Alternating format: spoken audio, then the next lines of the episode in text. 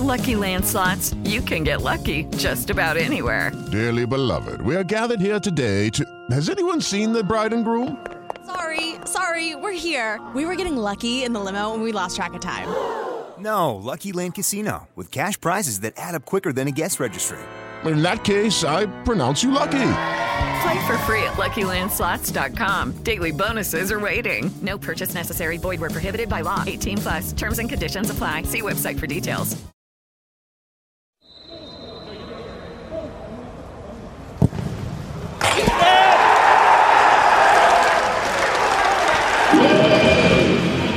Esse é o som de um gol na Inglaterra pós-pandemia.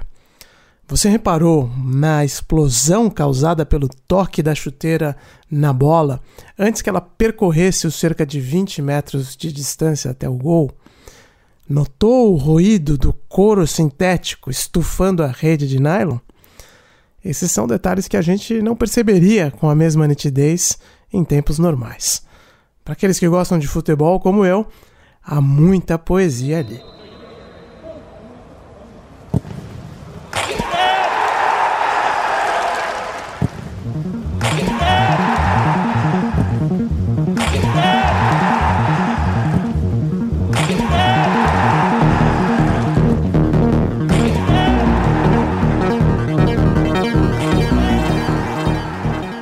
O gol foi do menino prodígio do Liverpool, Trent Alexander-Arnold, numa cobrança de falta espetacular durante o jogo contra o Crystal Palace. O lendário estádio Anfield Road, que tem capacidade para quase 55 mil pessoas, estava completamente vazio. Somente alguns poucos jornalistas, técnicos da transmissão da partida, comissões técnicas e, claro, atletas.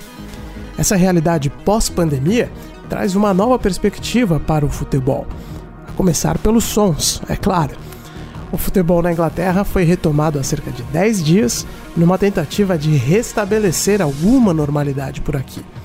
Os britânicos são alucinados por competições em geral, mas o esporte da classe trabalhadora é o futebol. E por isso, ele também é a diversão número um do país. Diversão que, por enquanto, desvia um pouco a atenção do noticiário massacrante dos últimos meses, mas que ao mesmo tempo nos lembra que muita coisa anda fora do lugar.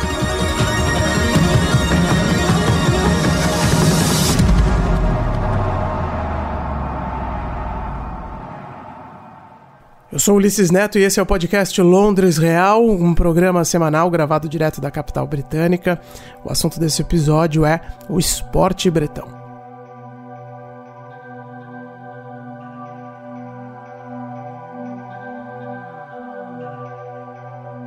Londres pode ser chamada de capital mundial do futebol, ainda que os times de maior sucesso no país estejam no norte da Inglaterra. Para dar um pouco de contexto, a Grande Londres tem 13 clubes profissionais nas quatro divisões inglesas. São nada menos que 22 estádios espalhados pela região.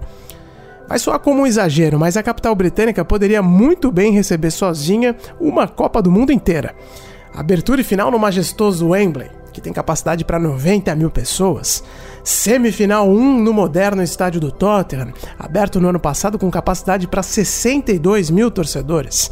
Semifinal 2 no confortável estádio do Arsenal, que pode receber até 61 mil pessoas. Aliás, esse foi o primeiro estádio que eu pisei na Inglaterra em 2006, num amistoso entre Brasil e Argentina, onde o Kaká colocou o Messi no bolso e fez uma partida antológica, 3 a 0 pra gente.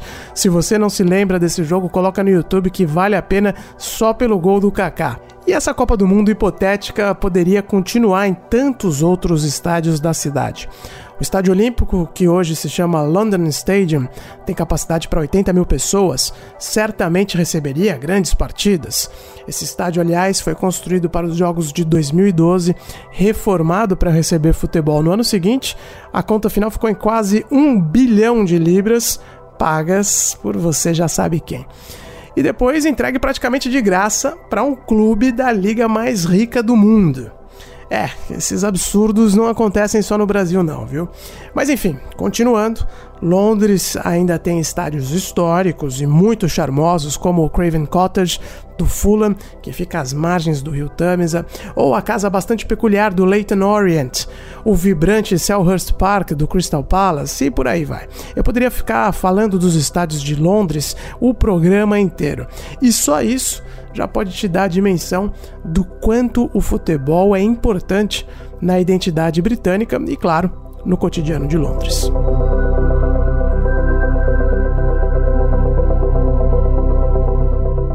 A volta da Premier League, que é de longe a mais rica do planeta, ajudou a levantar o moral da Inglaterra, não há dúvidas. Some-se a isso a chegada do verão, que é sempre um momento importante, mesmo que os dias de sol sejam uma raridade por aqui. Depois de semanas e semanas confinados, os britânicos estão celebrando cada pequena conquista. Mas é inegável que a Premier League voltou muito diferente. O ritmo de algumas partidas ainda não é o mesmo, o que é natural, os atletas também estavam em quarentena. As arquibancadas vazias foram escondidas por faixas e cartazes encomendados pelos clubes, mas não dá para esconder a ausência de um dos protagonistas da coisa toda, que são os torcedores. É verdade que o futebol moderno se tornou um espetáculo televisivo, porque são os direitos de transmissão que turbinam os cofres dos clubes. Mas uma coisa é assistir a uma ópera ou a uma orquestra sinfônica pela televisão. Outra bem diferente é estar ali, presente, no teatro, sentir cada um dos instrumentos. No futebol é exatamente a mesma coisa.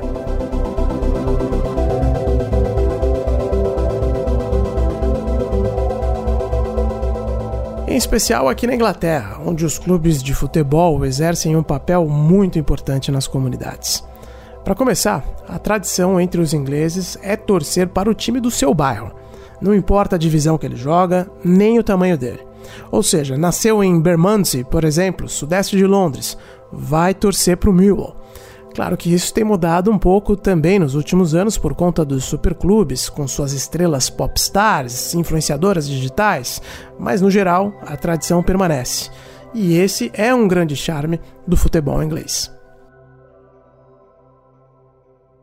É, nós temos aqui hoje na, um departamento linkado e dedicado a isso daí, né? É, é um departamento que, que se dedica a, a como conectar o entorno de norte de Londres e todo o mundo, né? Que a gente tem a possibilidade. Essa voz é do Edu Gaspar.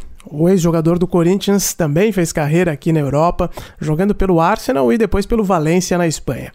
Anos mais tarde, o Edu virou dirigente, de novo pelo Corinthians, foi coordenador técnico da seleção brasileira e desde o ano passado voltou a morar aqui em Londres, onde hoje ele trabalha como diretor técnico do Arsenal. Nesta semana, o Edu, o meu amigo João Castelo Branco, correspondente da ESPN em Londres, e eu participamos de um debate promovido pelo Grêmio Politécnico da USP. O Edu explicou que, mesmo em um clube grande como o Arsenal, ainda existe essa cultura de intensificar os laços com a comunidade. A maioria dos atletas, uma vez por mês, vão às comunidades, né? Um jogar futebol, outros fazer uma palestra, outro bater um papo, outro fazer uma visita. E isso é uma praxe importante aqui, muito bem praticada, né? E nesse, é, nessa época agora de pandemia, acho que o Arsenal foi um grande exemplo, porque esse departamento é, nos trouxe uma, uma realidade e, e conseguiu engajar todos nós que estamos diretamente ligados e trabalhando com Arthur, com a nossa a sociedade aqui ao redor de Londres, né? Foi um exemplo, tivemos caminhões aí dedicado às pessoas que a gente podia ajudar, os atletas também tomando iniciativa de querendo ajudar de alguma forma, ou com alimento, ou com recurso, ou com a própria imagem, ou com entrevista. Então, isso foi muito importante é, do ponto de vista de ajuda à sociedade, né? E esse trabalho é visível no dia a dia, até em questões relativamente menores. O próprio estádio do Arsenal, o Emirates Stadium, é uma prova disso. A casa dos Gunners foi construída em um platô na região de Highbury, norte da capital britânica. A área bastante grande fica aberta para os moradores da região. Em dias de sol e férias escolares, o entorno do Emirates Stadium fica tomado por crianças brincando, jovens andando de patins, de skate, idosos caminhando. Eu já até mostrei isso em um story na conta do podcast lá no Instagram, porque eu mesmo passo pelo estádio do Arsenal frequentemente de bicicleta. Ao mesmo tempo, o Arsenal é um clube que também é criticado por cobrar muito caro pelos ingressos da temporada. O ticket mais barato do clube, no esquema sócio-torcedor, sai por 891 libras. E a fila de espera é grande, viu? É bastante longa. Agora, imagine desembolsar uma quantia dessas à vista, porque parcelamento por aqui não é comum, e agora não tem a menor perspectiva sobre quando os torcedores poderão voltar às arquibancadas. Ao mesmo tempo, pela primeira vez na história, todos os jogos da Premier League estão sendo transmitidos pela TV na Inglaterra. A legislação local não permite que as partidas aos sábados, às três da tarde, sejam transmitidas, justamente para estimular as pessoas a irem até o estádio. Então, o que eu me questiono é se no final das contas a pandemia não vai acelerar um processo de afastar os clubes dos torcedores, além do impedimento físico que existe agora. Se no final das contas o espetáculo televisivo não vai se focar ainda mais em projetar a imagem de forma internacional em detrimento do local. Oh, na minha opinião, o impacto agora foi inverso, Ulisses, porque agora as pessoas cada vez mais se deram conta do quanto é importante ter estádio cheio.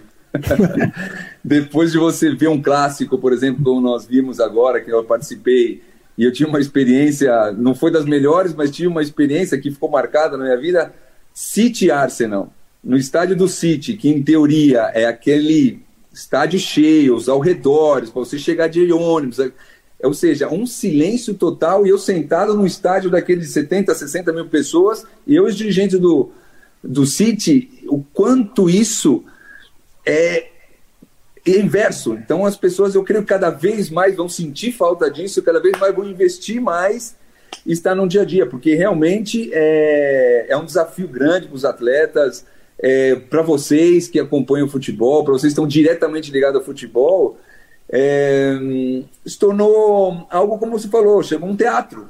Né? Mas os atletas precisam é, da, do torcedor, é, vocês da TV, é, precisam do torcedor, aquela emoção, né? Então eu acho que impactou. Só que quando abrir, eu acho que aí vai ser um boom de tão, sabe, de tão desespero, entre aspas, das pessoas quererem estar próximo, de querer acompanhar, que eu acho que a gente vai subir até questão de ingresso, vai ter mais público, vai ter mais gente ao redor, enfim, porque a necessidade é grande.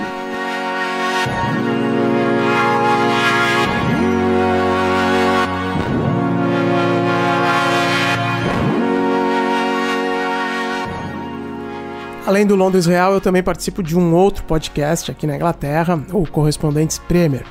É um programa semanal da ESPN Brasil com os amigos João Castelo Branco, Nathalie Gedra e Renato Senise. O João e eu tínhamos combinado de ir a um jogo na segunda-feira agora, mas acabou não dando certo. Só que a Nathalie teve a experiência de ir a uma partida com portões fechados aqui em Londres.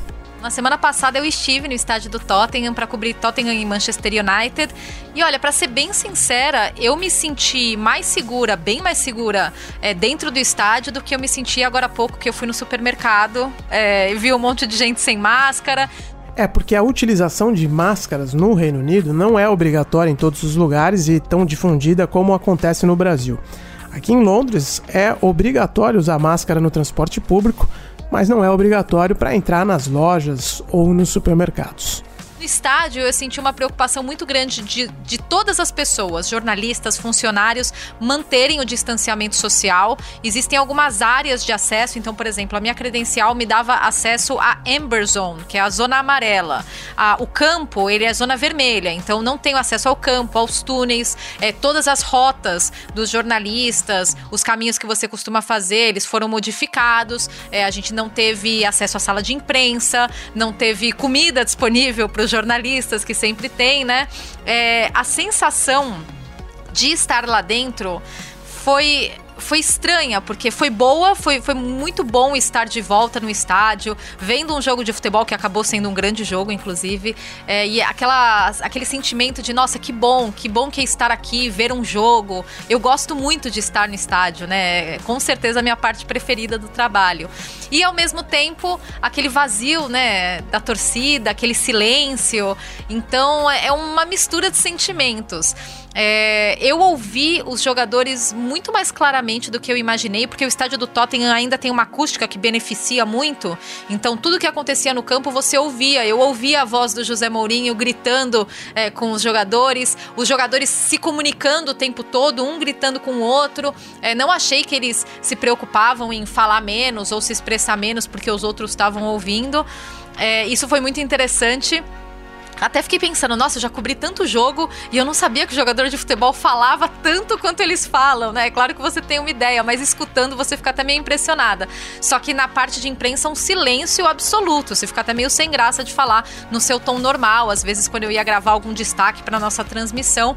E no pós-jogo, com certeza, a experiência é muito estranha, diferente, porque é, você tem que ligar para um número que eles te passam previamente para entrevistar. É, é, a pessoa, é, eles sempre te dão o técnico ou um jogador de cada time para você falar, né? Se você é detentor de direitos. Então, normalmente eu faria essa entrevista, claro, pessoalmente, numa salinha, só que agora eles levam os entrevistados para beira do campo, colocam aquele backdrop atrás e daí você liga pro, pro número, é, o entrevistado fica na frente do backdrop, na frente de uma câmera, e esse sinal é gerado pro Brasil, e o entrevistado responde para a câmera e ele te escuta por meio de uma caixinha de som que tá é, no chão, no pé dele.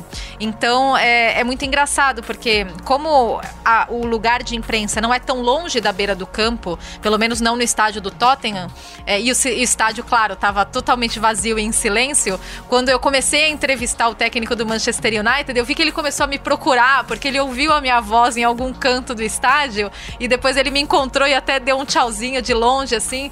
É, é, é estranho, porque você está acostumado a, a entrevistar a pessoa, claro, aqui, cara a cara, ver as expressões, a forma como. O, o, o, a linguagem corporal, é, você consegue ler tudo isso e isso também incorpora na sua entrevista. Só que agora você tem todo esse distanciamento e isso não é mais possível, né? Então, por um lado, é, é meio meio, meio esquisito, né? Você falar com uma pessoa desse jeito, entrevistar alguém, ainda mais depois de um jogo, né? Depois do calor da, da partida. Mas foi uma experiência interessante e, e foi algo para guardar para memória e para contar daqui uns anos com certeza, viu?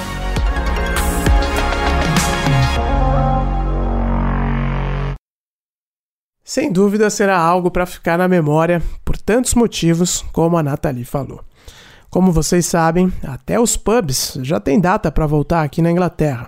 O dia mágico será 4 de julho. O processo de reabertura segue firme, mas a verdade é que todos, incluindo o primeiro-ministro Boris Johnson, estão cruzando os dedos para que uma segunda onda de contaminações não venha tão cedo coronavírus ainda é uma ameaça na Inglaterra. Aliás, se a gente olhar os números e as estatísticas dos últimos dias por aqui, o país ainda está sendo mais afetado que todos os seus outros vizinhos europeus. A sensação é de que o governo conservador está se antecipando muito na reabertura do país, mas o foco agora não é mais a saúde pública. Eles não dizem isso com todas as letras, mas a prioridade do governo neste momento é a economia, que está sofrendo bastante também. Então, uma segunda onda de contaminações na Inglaterra agora seria devastador para a economia e até para a saúde mental dos ingleses.